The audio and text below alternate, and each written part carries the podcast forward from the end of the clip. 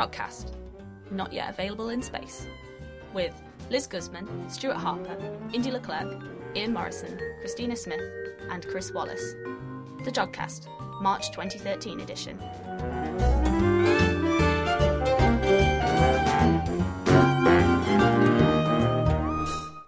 Hello and welcome to the JogCast. I'm Christina, and joining me in the studio today are Indy and Chris. Hello, guys. Hello.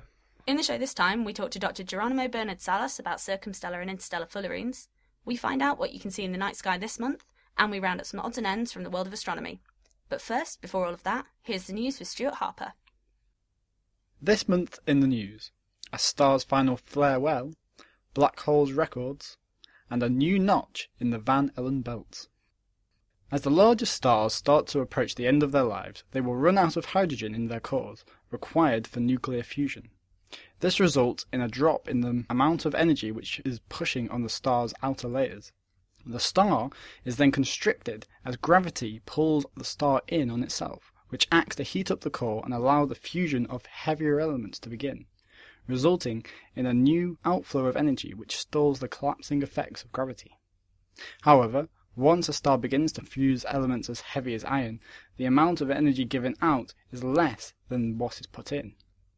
This results in a solid core within the star which contributes nothing to the fight against gravity, and itself is held up not from fusion processes but the degeneracy pressure which arises between tightly packed electrons.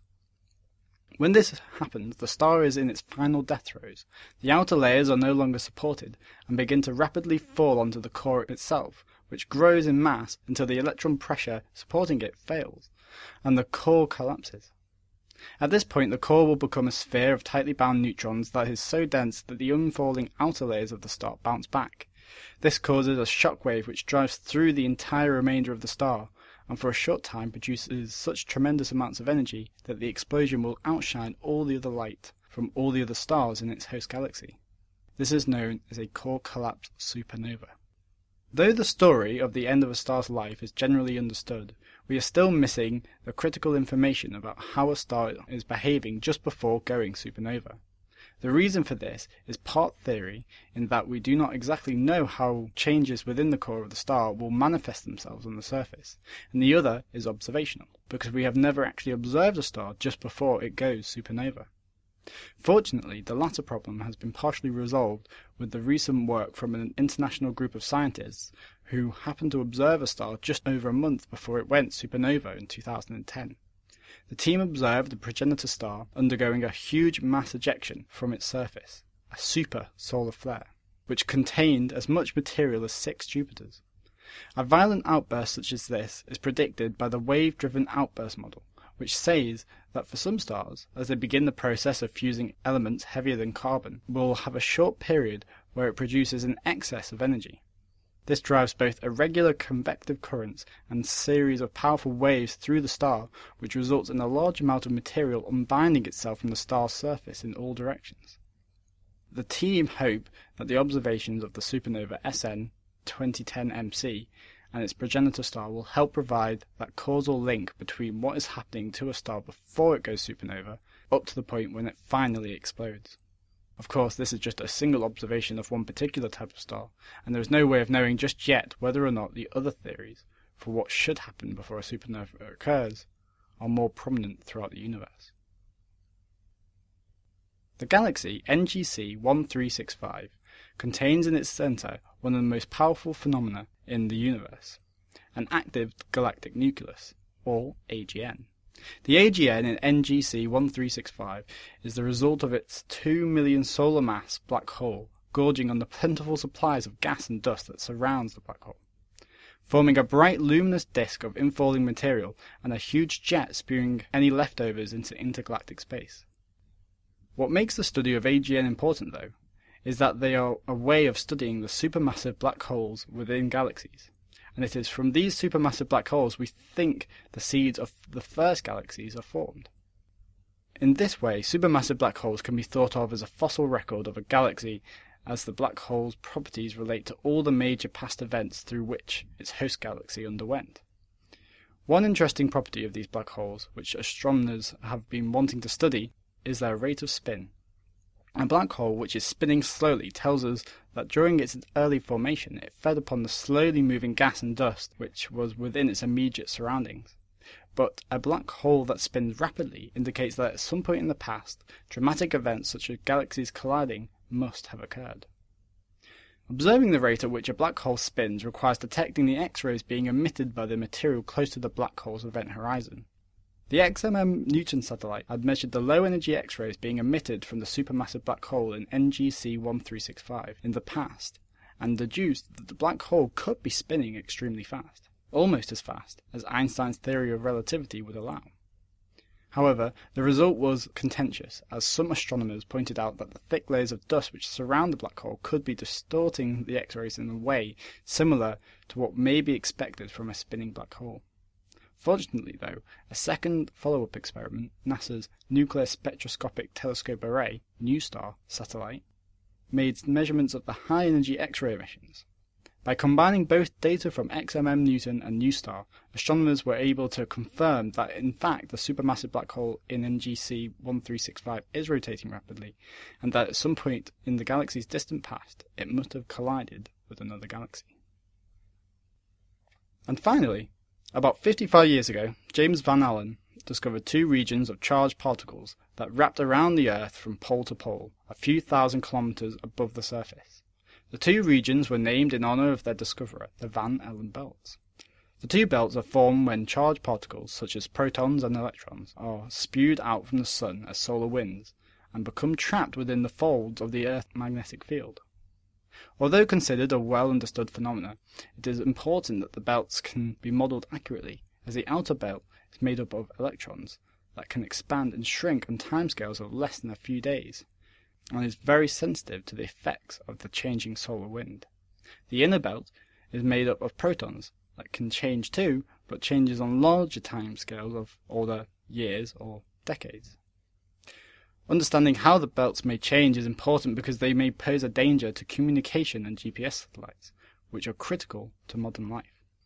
When NASA launched the two Van Allen probes to study the belts late in two thousand twelve, it was expected that no major science would be found, but instead, just an increased understanding of how the Van Allen belts behave.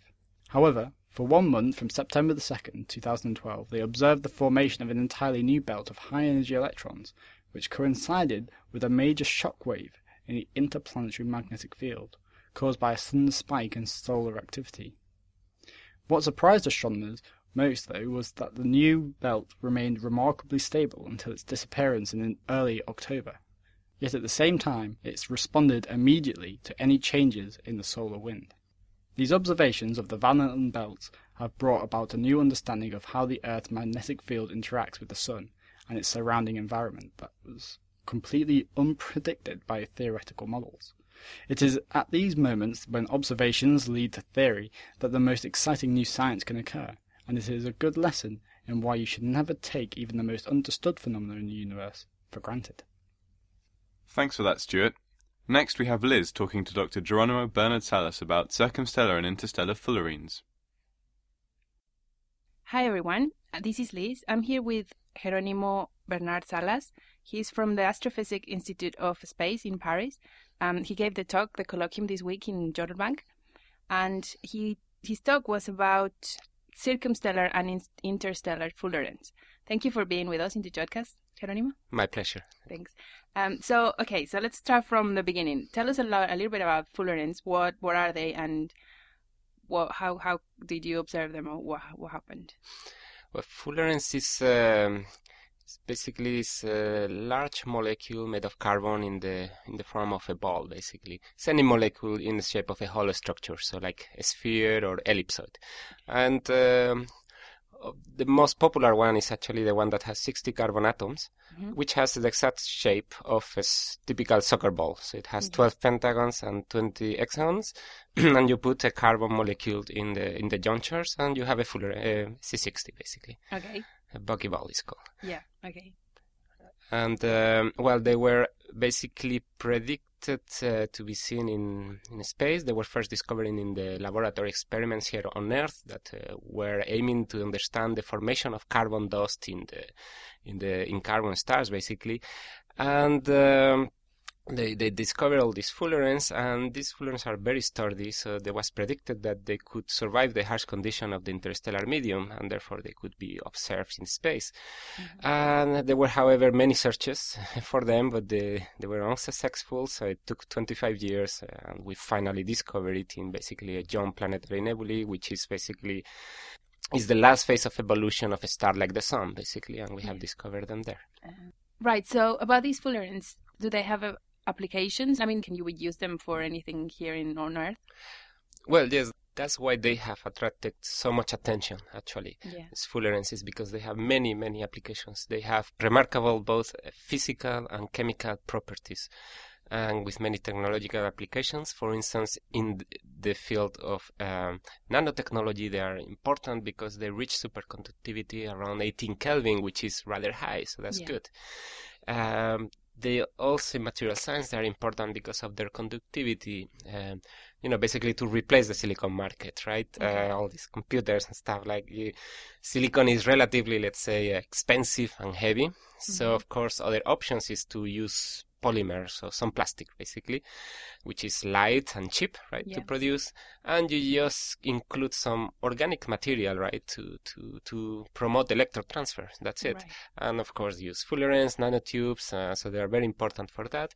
And they have even been used uh, for medicine, basically, for target drug delivery. They can basically attach some chemicals to the fullerenes that they can go to certain parts of your body and yeah. be released there. So they've been apparently they've been even been used for treating uh, cancer and melanoma. Wow! And um, even and even these molecules are very very sturdy, very resistant. And there've been experiments where they can they call it a Bucky bottle.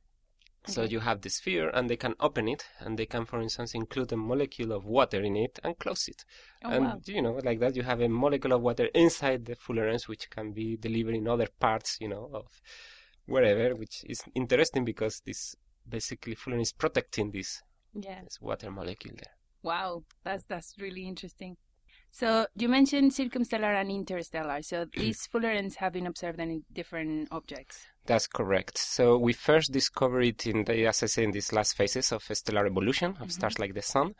But uh, following our discovery, now uh, fullerenes have been discovered in many, many other environments. So also, of course, circumstellar, like uh, post-A G V phase or A G V phases, but also uh, interstellars, as you say, like uh, reflection nebula or star-forming regions, for instance. Uh, even in stars and also in the in young stellar objects, basically stars that just beam form, which is very interesting, right? It could mean that you can deliver also fullerenes to planetary systems, for instance. Yeah, which is pretty amazing. There are bookie balls everywhere there. Yes. Everyone is playing football. Um, so, so did you, about like formation of the fullerenes, do you need them to be like a very dense environment, or can it be, I mean, because all these regions tend to be pretty dense at some points, or... Or they, because, well, actually the interstellar medium is quite not very dense, I guess. But. Exactly. So basically there have been many formation mechanisms that have been proposed or, well, or how you can form them also here on Earth. Mm-hmm. But we have shown that many of these do not um, work in space, actually, okay. for several reasons. For instance, where uh, they were discovered... Um, here on Earth, it was laboratory experiments in hydrogen-poor environments. Okay. Now in space, we have a lot of hydrogen. Yeah. So, you know, even though, of course, you can form them like that, in space, you, you we need some other uh, mechanism to think about. Yeah. Uh, you can form them, they say, with high temperature, also formation like uh, combustion, because then uh, the problem is that uh, if you attach... Uh, hydrogen to the edges, then you don't form fullerenes, you form P A Gs, something else, a different molecule. Right. Uh, unfortunately, it seems that in these laboratory experiments, either you form one or the other, fullerenes or these P A Gs, but not both. And in space, we observe both. Right. Then there is experiments laboratory where you can form them by uh, ablating uh, P A Gs and graphene. Uh, but uh, this is difficult because you, you can do it in here on Earth, but you need specific conditions. You need to start from a molecule of about say, seventy carbon atoms, things like this. But in space, it's very difficult to tune all these parameters, right? Of course. So we see that these ones do not really work, also, and also because of time constraints. Okay. For example, the one where you require a high temperature to form them. Uh, to get those temperatures in the interstellar medium, you might need a shock gas, for instance, but okay. uh, the post-density shock is very low. Yeah. So you require a lot of time to form them, more than the lifetime of these objects. Okay. So we need the different mechanisms. Um, and, uh, well, there's another one that is called photochemical processing of H A Cs, but basically it's a combination, it's a mixture of many different materials, uh, uh, which like you have hexagonal rings, like uh, you would... you know, like benzene rings, they're uh-huh. called, and also carbon chains, and this could be curled up, and this could be a viable mechanism we find, but clearly we need, it needs more work. So for the evolution of these molecules, is it like you form them in these regions, or do you think they, they been shielded and then they, I don't know, like you form them in a young stellar object, and then in these regions around it travels through the I S M, and then it goes to the planetary nebula or something? It's, I would say it's, this is an interesting question, but maybe it's the other way around. We know that in the last phases, like a planetary nebula, in the last phases of evolution of the stars from the A G V to the planetary nebulae, we know that it's a very, you have a very rich and very complex chemistry. You form a lot of molecules, many of them. And this is where we found the fullerenes, and we have found evidence of fullerenes being formed there in many objects. So mm-hmm. clearly they are formed there. Okay. Now, we have also find find them in the interstellar medium or in young stellar objects. They are there as well. They have been found. So the idea is, okay, do we form them in this planetary nebulae, uh, well, in this A G V planetary nebulae phase, and then they survive, and then we see them in the interstellar medium? Yeah. That will be one, or also in, in, in young stellar objects, or you somehow destroy them, because even though they are very stable, they are very sturdy, you could imagine that, you know, the, the interstellar medium is a harsh environment, right? Yeah. So you get hit by cosmic rays, all kind of things. Yeah. So eventually you might be able to destroy them. This is something that we need to calculate, actually, how long they survive. Right. If you destroy them, that means that the fullerenes that are seen in this interstellar medium, in, the, in these stars, young stellar objects, they have, they must have been repro- uh, reformed somehow. Yeah. Okay. And this might require different conditions. Uh, so we don't know the answer to that yet, but clearly it's, uh, it's something very important that we need yeah. to look at. That's really interesting. Um, I, I was thinking while you were talking, have they been observing supernova remnants or? No, no, no. no. Okay. They haven't been observed yet there, no. Do you expect them to be there or? It's, it was expected to be seen in the carbon-rich uh, grain condensation sequence, not to occur in some kind of supernova type two, and uh, but they have not yet uh, been observed. No. Yeah. Okay.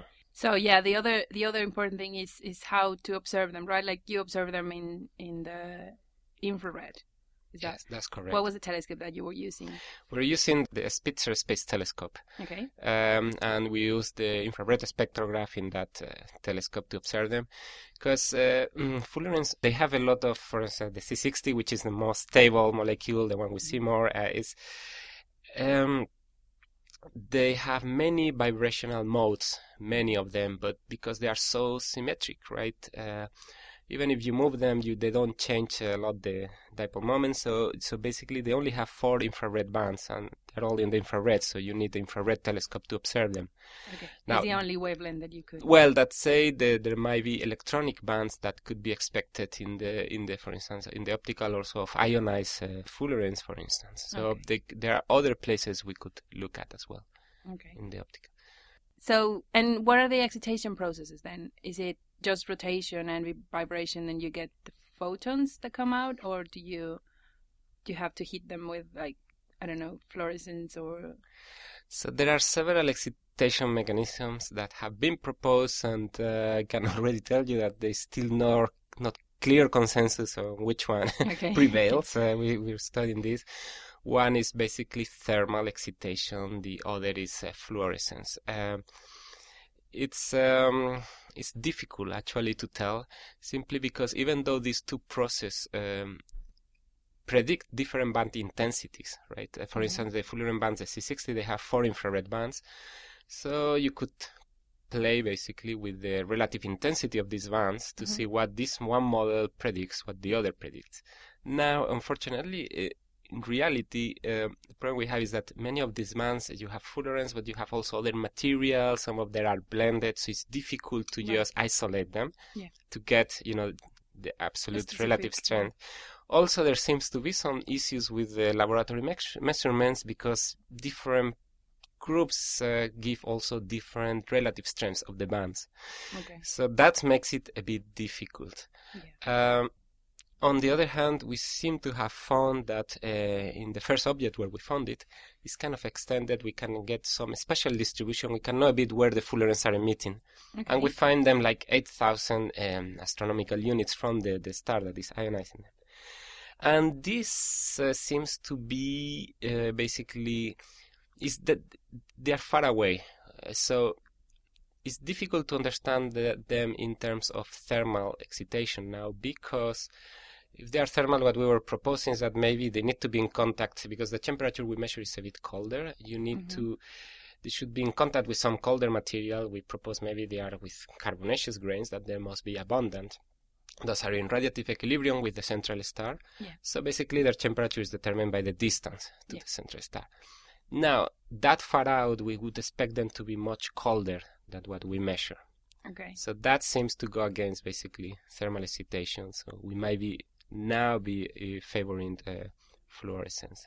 And the, the last question I wanted to ask you, well, have they been discovered in extragalactic sources, and do you think we should look for them? The, well, we, we should definitely look for them. Um, They have been discovered in more planetary nebulae in the large uh, Magellanic Cloud and the small Magellanic Cloud. So there is already extragalactic detections of these yeah. objects. What will be very interesting, of course, is if you can detect them. Um, when you look at galaxies far away, all the information is mixed, right? Uh, yeah. All this integrated in one. You don't have a spatial information. So they might get lost, you know, their emission with the emission of other th- parts of the galaxy or there, but it will be very interesting if they would be seen there, because that will mean they are very abundant. And now that said, uh, new facilities, right? Uh, they are having enhanced spatial distribution and also improved sensitivities, right? So we are going to be able to prove even weaker things and farther away. So, yeah. uh, like with the advent of the James Webb Space Telescope in a few years' times, in five years' times, it's going to be something very interesting to look for, actually. Okay, well, thank you very much for the interview. Well, thank you for having me. Thank you. Bye. Thanks for that, Liz. Now we get to the part of the show where we fit in everything else that we want to talk about. It's the odds and ends. So, first up, um, I'm going to talk about a satellite that has just been launched into orbit called Strand One, which is the Surrey Training Research and Nano Satellite Demonstrator. And kind of the cool thing about this satellite is that it incorporates a mobile phone. This mobile phone isn't just there for show. It's being used to test commercial products in space, and it's also being used to control the satellite, or it will be once all these systems have been tested. It'll actually be used to sort of control bits of the satellite and its movement, um, which is really cool. This satellite is actually about thirty centimetres, and it only weighs about three and a half kilos, which is quite cool. It's called a CubeSat. And the phone itself is going to actually run a few different apps, which will do various different things. There, are, there was a little competition to have an idea for an app that you could run in space and would do something cool. And so you've got one is measuring the magnitude of the magnetic field, one's sort of showing telemetry data, one is taking images and using it to establish the position of the satellite, and the last one is more a bit of fun, and it's called the Scream in Space app, and it's going to test whether or not in space anybody can hear you scream by playing videos of people screaming and seeing if they're picked up by the microphone. I don't know how they're going to figure out whether or not they're picking anything up through vibrations in the phone itself, but yeah, so that's kind of cool, and you can submit your own screams to the competition to get played. Awesome. It's not only going to be doing that, it's also testing a few other different new technologies. So it's using the first three D printed part to be sent up into space and two new propulsion drives. So one is called the pulsed plasma thrusters, going to be used to manoeuvre the satellite, and a new re-entry drive called the WARP drive. What? It's called the WARP drive, the Water Alcohol Resistojet Propulsion Deorbit Re-entry Velocity Experiment. That's one of the most concise acronyms, even by astrophysics standards. I think it's a brilliant acronym. It definitely went for that one. And um, that one's actually going to be using a sp- spraying alcohol in order to force it to begin re-entry, which is quite cool. So, so is this phone going to be sort of right in the middle of space, like exposed to the elements and, and, and everything? It's going to be mounted on the plate in, in the satellite, so it's not going to be it's not going to be in sort of an atmosphere. It's not going to be in a heated environment, and there are actually safeguards in place to make sure that the battery doesn't get too cold. And if if the sensors pick up that the battery in the phone is getting really cold, then it's going to trigger a sort of labour-intensive job to be run on the phones in order to heat it up. So yeah, it's going to be exposed, because they have brought phones up inside like the I S S, but that's in where a pressurised environment. Survive. Yeah, in an environment where humans can survive. Yeah. Okay, that's no, that's that's that's really clever. Although I reckon they could have probably done this years ago with one of the old Nokia phones, because those things were ridiculously durable. yeah, yeah. They... So what is is there like a reason to take a phone up, or is it just cool? Well, they just it's got a lot of processing power, and they just okay. wanted to see what it could do. And I mean, if you can actually control a satellite using a mobile phone, that's pretty cool. I mean, they're relatively cheap for by satellite standards. So, yeah. okay. I mean, this whole satellite itself is costing, according to their website, about the same as a, a family car. So, all right, well, that's pretty cheap. Well, for my odd and end, you're going to need a bit more than a phone camera to spot uh, what's just been discovered. Astronomers have uh, discovered what is pretty much believed to be the smallest exoplanet we've ever seen. It's called Kepler thirty-seven b, so it's called that because it was discovered by the Kepler Space Telescope, which is um, being used to to search for exoplanets in, in the Milky Way. And its main feature is that it's it's a lot smaller than any planet we've ever discovered outside of our own solar system. It's it's just a little bit larger than our own moon, which, as far as planets go, that's pretty small. So it's it's one of three planets that were discovered orbiting uh, Kepler thirty-seven, which is a star about two hundred light-years away, uh, and a little bit smaller than the Sun. So Kepler monitors over one hundred fifty thousand stars in the Milky Way just to look at little variations in, in the light that comes from their brightness, which could indicate that a planet has passed in front of it. The thing about small planets and planets smaller than the Earth is that they, they block really small amounts of starlight, so it's quite difficult to detect them. But astronomers were able to to use Kepler to look at Kepler thirty-seven, which is which is quite bright and it's quite stable. It hasn't got much, many disturbances or, or, or fluctuations in the brightness that can sort of get in the way of a of a small planet planetary signal. During their observations, they found a pattern whereby every thirteen days or so, the star, uh, the star's brightness went down by really a minute fraction, um, two thousandths of a percent. So that's like two parts in a hundred thousand. But that co- that indicated that something that the little planet was was passing across the star's face and, and reducing the brightness. Kepler thirty-seven b is uh is about eighty percent of the size of Mercury and, and only thirty percent the size of Earth. So it is. It is really small, and it's orbiting its its uh, its star extremely close. Uh, it's it's one tenth the distance between the Earth and the Sun, so that's well inside uh, even Mercury's Mercury's orbit. So this means that it's extremely hot and it's completely barren. It's just this desolate, um, rocky world. There wouldn't be any form of liquid or anything on it. And in fact, all three of the planets that were that were seen orbit much closer to their star than any of, of our planets orbit the, the Sun. And in fact, it's it, it seems like planetary systems tend to exhibit this sort of structure a lot more than the structure of our solar system. So in fact, we would be sort of the exception rather than the rule in, in, in that our planets orbit quite far away from our star. And and that enables things like the Goldilocks zone where where we can have life on our on our planet Earth. So the the one difficulty involved with this observation is that Um, Kepler is the only telescope that we can use to, to, to pick up these kinds of, of planets, so it's very easy to sort of get a false positive or, or, or see something that actually isn't there, because there's no way of confirming it through different observation. But the astronomers use computer models and um, and statistical analysis to try and, and, and, and see the probability of, of picking up a false positive, and they're confident that Um, this tiny planet is in fact a planet to, to within about ninety-nine point nine five percent. That's pretty good. It's amazing that they can detect something that small, and I mean, I can't imagine a planet going around a star in thirteen days. It must play, play like quite a lot of constraints on how planets are formed. If people didn't think that planets would be formed this close, but now we're seeing loads of them that are. Uh, it's it's definitely um, um, changing our, our conceptions about how solar systems and planetary systems came about, and seeing all these systems with planets that are extremely close to their stars has forced astronomers to rethink uh, rethink their um, their models um, and their conceptions of stellar systems. Yeah.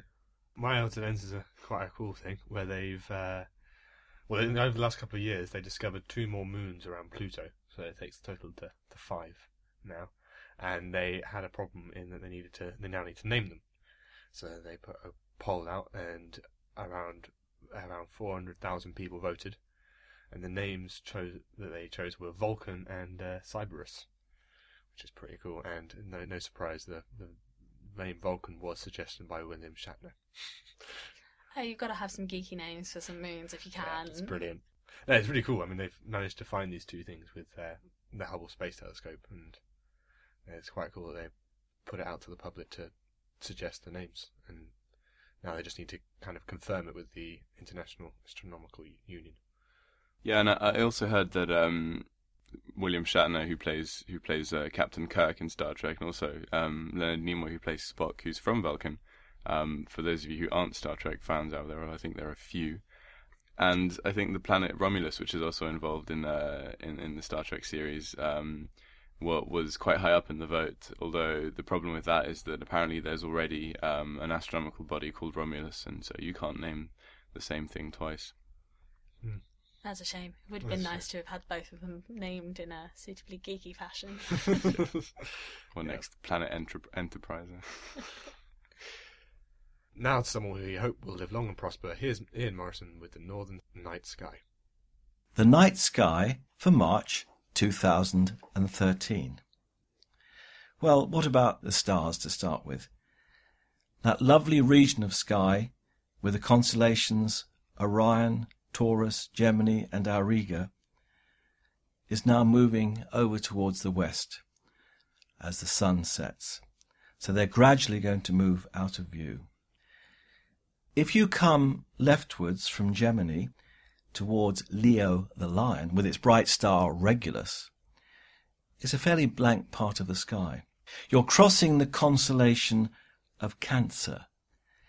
It actually contains a lovely open cluster, a wide one. It's called M forty-four, the Beehive Cluster, a lovely thing to observe with binoculars.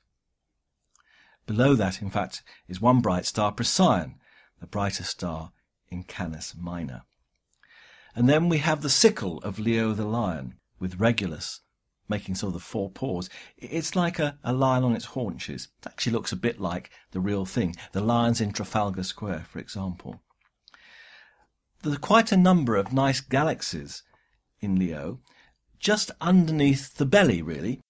And if you've got a dark night, ten by fifty binoculars or a small telescope, if you just sweep westwards from Regulus, you may well pick them up. There's a group of three, M one oh five, M ninety-six and M ninety-five, then further over, M sixty-six and M sixty-five. Between the tail of Leo, I think it's De Nebula, and towards a bright star you'll see rising over in the east, which is Arcturus in Bootes, there's a fairly faint part of the heavens, the northern part of the constellation of Virgo, and the constellation of Coma Berenices. It's a fairly faint part of the sky, but in fact it's called the realm of the galaxies, because in that direction we're looking towards the centre of a giant cluster called the Virgo Cluster. And there are quite a number of Messier galaxies in that particular region. Again, very dark night, good binoculars or a small telescope will pick many of them up. If you look upwards above Leo, you'll actually come to Ursa Major, the Great Bear, with, of course, the plough, called the Big Dipper by the Americans, which actually relates to the ladle used by the farmer's wife to ladle out the soup at lunchtime for the farmhands. But we call it the plough. Again, with binoculars, have a look at the middle star of the three making up the handle, Alcor and Mizar. Mizar is quite bright, Alcor is less bright. Even with your eyes you may see it's a double system, but if you look with a small telescope you'll see that Mizar is itself a double star, and there's a fourth rather pretty little reddish star in the field of view of a small telescope. Nice thing to look at. Well, what about the planets this month? Well, Jupiter, we've been talking about quite a bit in the last couple of months. It's in the constellation of Taurus. It's actually now moving somewhat westwards. It starts about five degrees to the upper right of Aldebaran, which is the star, the eye of the bull, in front of the Hyades cluster, although not part of it. It's moving over to the east, so by the end of the month it's actually above Aldebaran. It's about five degrees away. Now, because it's now moving away from the Earth, the angular diameter is actually reducing from about thirty-nine to thirty-six arc seconds during the month. But that's still quite big enough to show lots of detail with a small telescope. You've got bright zones and darker bands crossing the disk, and up to four Galilean moons visible as they weave their way around the giant planet. Well, as Jupiter wanes from our view, perhaps, so Saturn gets better, although sadly it's relatively low in the ecliptic, so it never actually rises that high in the sky, up to about an elevation of twenty-five degrees. At the beginning of March, it rises at eleven thirty, and so transits, that's due south, before dawn, at about oh four thirty U T. By month's end, it's actually rising sooner, of course, by about twenty-one forty, and transit about oh two hundred U T. So towards the end of March, we will have a chance of looking at it in detail late in the evening. As, of course, it's getting nearer to us, or should I say we're getting nearer to it, because it doesn't move very quickly in the sky, its magnitude is increasing from plus zero point four to plus zero point three magnitudes. Lower plus numbers mean brighter. The angular size, conversely, is increasing from about eighteen to eighteen point six arc seconds. And the good news is, as I've said before, is that the rings are now opening out. They have been out to about nineteen degrees to the line of sight, although in fact this month they actually fractionally drop to about eighteen point six arc seconds. We're observing much of the planet's southern hemisphere, with the northern hemisphere, quite a bit of it hidden by the ring system. If you've got a small scope, you have a chance of spotting Cassini's division that lies between the A and the B rings. Mercury.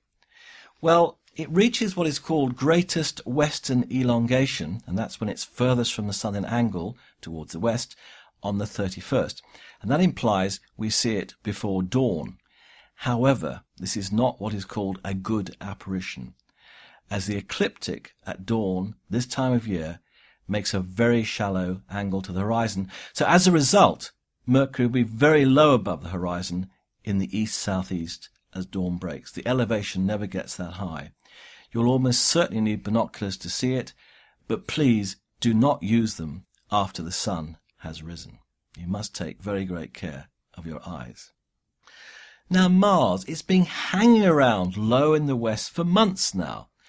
As it's been moving eastwards, it sort of continues to stay. It's in Aquarius.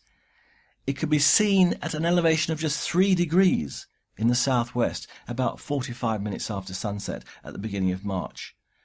But I think, to be honest, by the end of the month, it really will be lost in the sun's glare.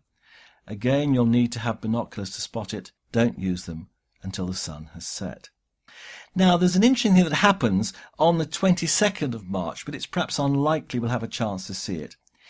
Given an exceedingly low western horizon, you might just possibly spot Mars, have a magnitude of one point two, but it's going to be within thirty-nine arc seconds of the planet Uranus. Now, sadly, that will just be at magnitude six, so it will almost certainly not be visible. However, I have a feeling that if you get a reasonably high power, a telescope which actually makes the background skylight reduce in brightness, you might just have a chance of picking it up. But of course, the sky is going to be very good, and it's obviously got to be where you can see almost down to a sea horizon. Well, finally, Venus. Well, we haven't seen it for a little bit. It reaches superior conjunction on March the twenty-eighth. And that's on the far side of the sun, so will not be visible at all this month. Well, what about some highlights? We don't actually have very many, but one of them could be quite good. Between about March the ninth and the twentieth, just after sunset, we have a chance to spot what may have been the brightest comet we've seen for some time. It's called Comet Pan-STARRS. It was discovered some two years ago when it lay between the orbits of Saturn and Jupiter, having a brightness of just nineteenth magnitude. And the name comes from the telescope that observed it. It's called the Panoramic Survey Telescope and Rapid Response System, Pan-STARRS for short. Now, it reaches what is called perihelion when it's closest to the Sun on March the tenth, and will be just zero point three A U away from the Sun within the orbit of Mercury. At our northern latitudes in the U K, it's likely to be at its best between about March the eighth to twentieth, with the twelfth to seventeenth probably optimum. Again, you've got to get yourself to a point where you have a very good low west and northwestern horizon. The azimuth at which you'll see it is gradually moving northwards. It starts at about azimuth two sixty, just south of west, on the ninth, two seventy, due west on the thirteenth, two eighty on the eighteenth, and azimuth three ten on the twenty-eighth. If it's clear, there'll be a wonderful imaging opportunity on the twelfth, when it should lie just above a thin crescent moon. Let's hope it's a clear night for that. In fact, there's going to be another great imaging opportunity next month, on April the fourth, when, with a similar magnitude, it passes very close to M thirty-one, the Andromeda Galaxy. And that again could make a lovely photograph. I'm quite sure someone will take it. We'll see them in the magazines before too long.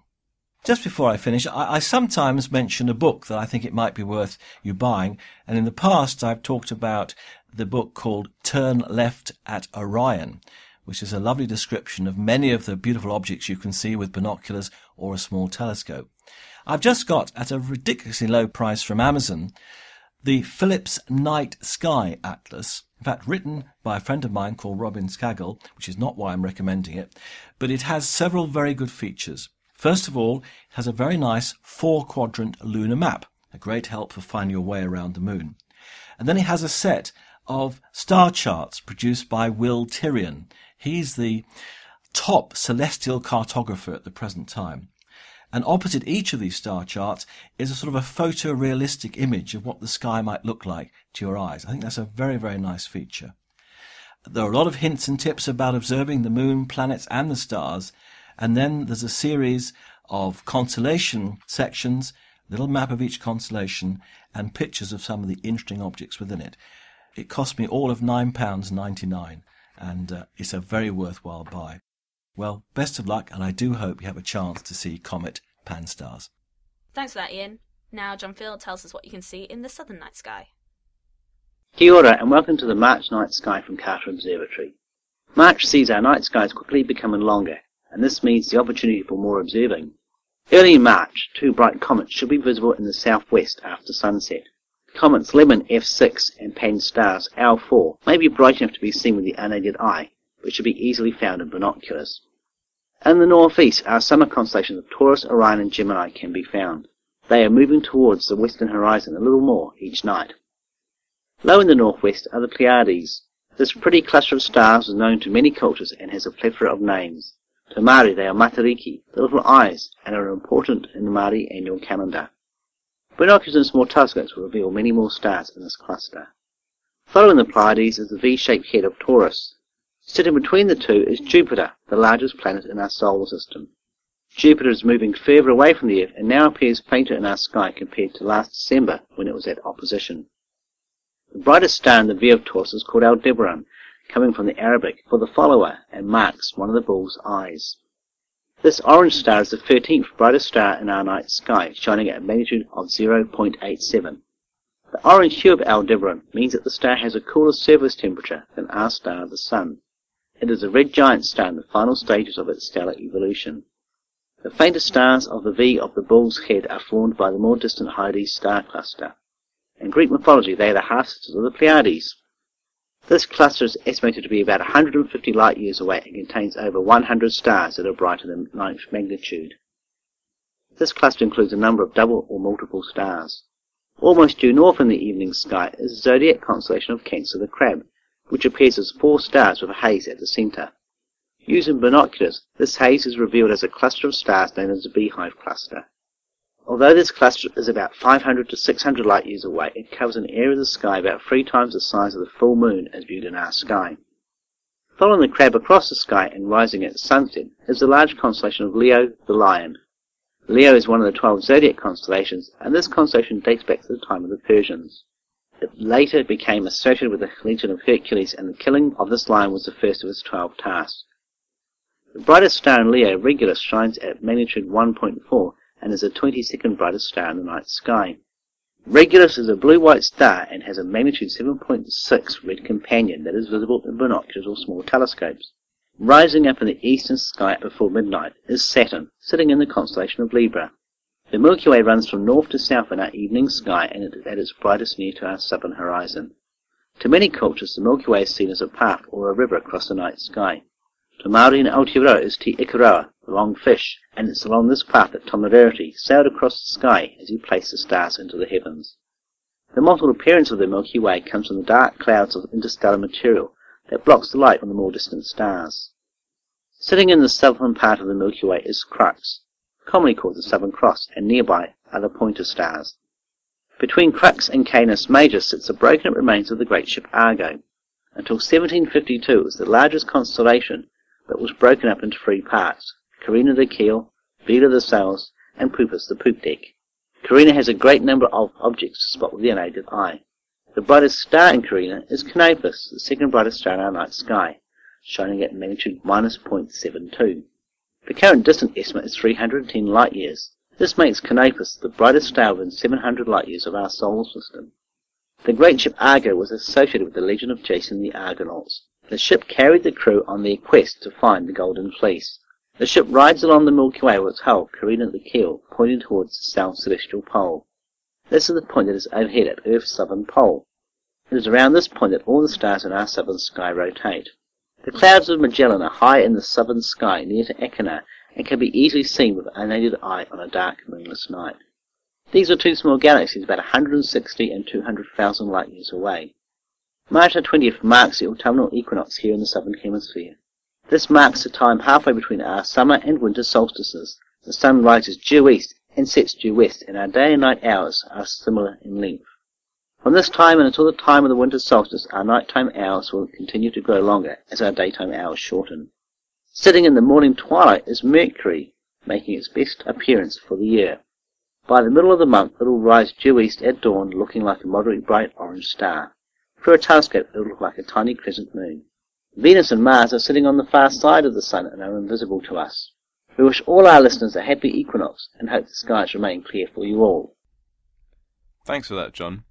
Now we move on to some of your feedback. Um, first of all, thanks for all of your Ask an Astronomer questions uh, that we've received uh, by email. That segment of the show wouldn't really be the same without you guys. And um, we've also had an email from uh, Peter Wright, who's the president of E R A C, the European Radio Astronomy Club, um, who tells us that he's just had another feedback from uh, from members who, who think that the JogCast is one of the best things to be found on the internet. And um, he finds it quite funny that everyone wants to give him this so-called secret tip, and who think everyone thinks that they're the first to discover the JogCast. Um, and he tells us to keep up the good work and uh, to give his regards to Ian. So thanks a lot for that email, Peter. And thank you very much to all the uh, all the members who think we are we're such a useful feature, and we, we hope to continue being so. Yeah, we aim to please.